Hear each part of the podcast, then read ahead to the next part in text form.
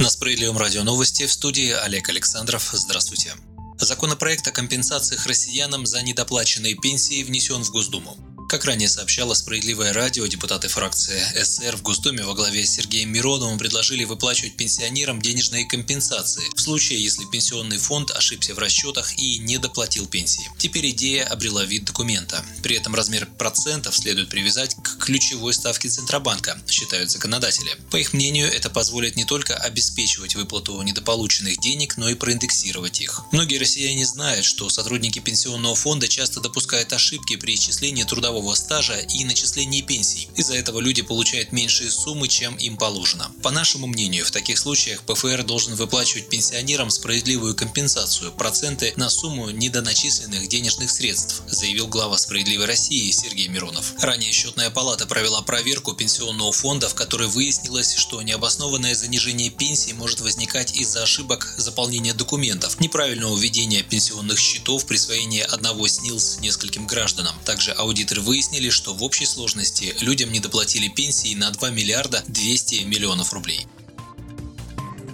Пенсионеры в России стали чаще искать работу. По сравнению с летом прошлого года число нуждающихся в заработке пенсионеров увеличилось на 32%, следует из результатов исследования аналитического центра «Авито Работа». При этом почти половине, 45% кандидатов, понадобилась работа на полный день, а 18% хотели бы иметь сменный график. Большинство российских пенсионеров согласны трудиться в качестве домашнего персонала, еще 9% бухгалтерами, а 7% продавцами и охранниками. На любые предложения, не требующие опыта, согласны еще 7% пенсионеров. В среднем люди пенсионного возраста хотели бы получать 20 тысяч рублей в месяц, но финансовые ожидания зависят от графика работы. Вахтовики рассчитывают на доход в 35 тысяч, претенденты на полный день в 30 тысяч, на свободный график или неполный день на 10 тысяч.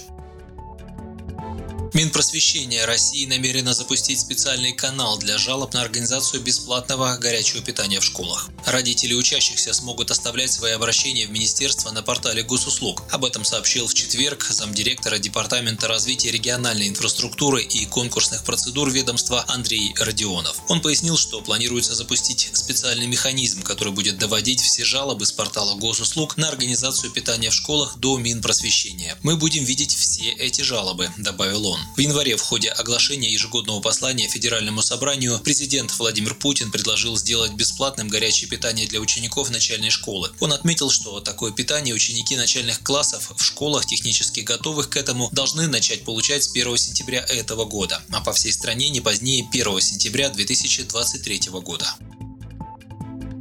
Сергей Миронов подверг критике позицию правительства по отношению к изменениям в системе здравоохранения, предложенным «Справедливой России». Накануне в Госдуме получили письмо из Минздрава, в котором на объективную критику российской медицины следовал ответ в стиле «У нас все хорошо, мы все делаем правильно, ничего менять не надо», сообщил глава СР. В качестве иллюстрации парламентарий привел следующую выдержку из ответа Минздрава. В связи со сложившимися в конце прошлого столетия объективными проблемами в здравоохранении, связанными с бюджетной моделью его финансирования, в Российской Федерации с начала 90-х годов задан курс на обеспечение полноценного финансового обеспечения оказания медицинской помощи и развития страховой модели здравоохранения. Конец цитаты. Можно бесконечно повторять слово «обеспечение», но сколько ни кричи халва, во рту слаще не станет, и обеспечение не прибавится, уверен лидер СР. По его мнению, позиция правительства говорит о том, что власти не готовы отказаться от упомянутого в ответе Минздрава курса, начатого в 90-е годы командой Гайдара. Этот курс породил губительную оптимизацию, исказил саму суть медпомощи и миссии врача, убежден политик. В результате страховые компании пухнут как на дрожжах, высасывая по линии ОМС последние соки из медицинской отрасли. В июле этого года Президиум Центрального Совета СССР выступил с заявлением «Российское здравоохранение. Уроки пандемического кризиса и назревшие перемены в интересах людей». В документе критически оценивалось состояние российской медицины и выдвигалась программа ее реформирования. Главное условие – переход к прямому бюджетному финансированию отрасли на уровне не менее 7% ВВП,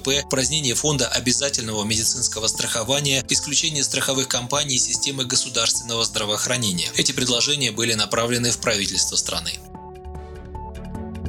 Партия «Справедливая Россия» готовит митинги протеста в случае массовой фальсификации на выборах 13 сентября. Для всех членов избирательных комиссий с правом решающего и совещательного голоса в СР разработали памятку о том, какие меры ответственности предусмотрены законом за фальсификации и подтасовки на выборах. Об этом Сергей Миронов рассказал в эфире наших коллег с радио «Комсомольская правда». Председатель партии «Справедливая Россия» обратил внимание на то, что наиболее уязвимой для фальсификации процедурой является досрочное голосование. От коллег в регионах уже поступает информация о том, что при досрочном голосовании конверты вскрываются, а результаты переписываются, сказал Миронов. Кандидаты от «Справедливой России» участвуют в выборах во всех 11 субъектах федерации, где 13 сентября переизбираются региональные законодательные собрания, и в 16 регионах, где избираются губернаторы. Вы слушали новости. Оставайтесь с нами, будьте в курсе событий.